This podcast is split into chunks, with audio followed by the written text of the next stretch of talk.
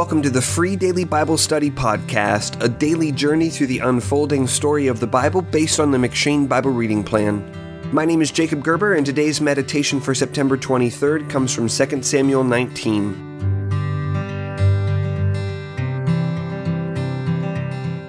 During the uprising of Absalom, Israel's previously unwavering loyalty to David fell apart. Now that Absalom is dead, David must sort through what to do with the people who supported him, the people who betrayed him, and the people who did both.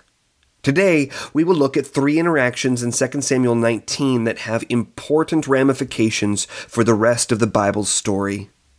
First, Joab continues his awkward, controversial relationship with David. Remember that Joab had already murdered Abner in 2 Samuel 3, verse 27, and that Joab was the one who disregarded David's order and executed Absalom in 2 Samuel 18, verse 14. In 2 Samuel 19, Joab confronts David about mourning the loss of Absalom, insisting that David dishonors those who went to battle for David in 2 Samuel 19, verses 1 through 8. David listens to Joab's advice, but he also replaces Joab as commander of his army with Amasa in 2 Samuel 19, verse 13. Second, David pardons Shimei, the Benjaminite from the family of Saul who had cursed him in 2 Samuel 16, verses 5 through 14. Shimei acknowledges his sin before David and pleads for his life.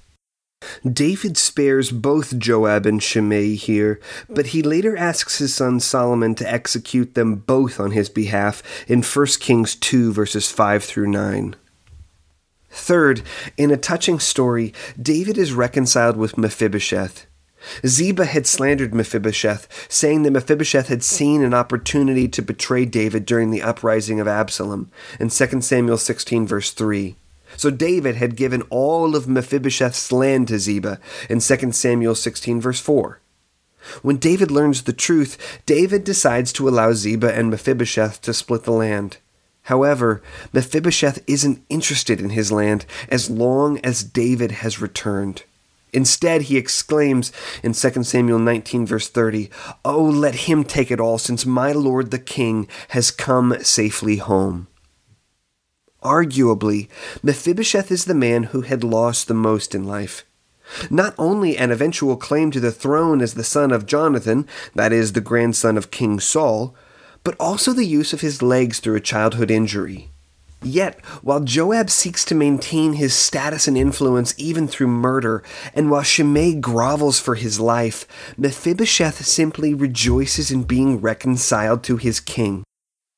Those who know they are weak often have a far easier time understanding the goodness of God's grace than the proud, strong, and rich, which is why King Jesus also chooses the weakest among us as his own.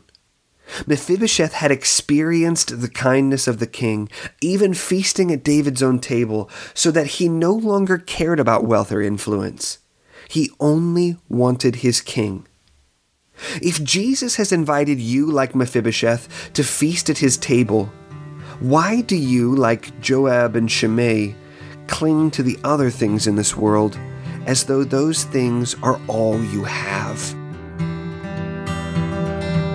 Thanks for listening to the Free Daily Bible Study podcast. You can get more free Bible study resources by liking Free Daily Bible Study on Facebook at www.facebook.com slash Free Daily Bible Study.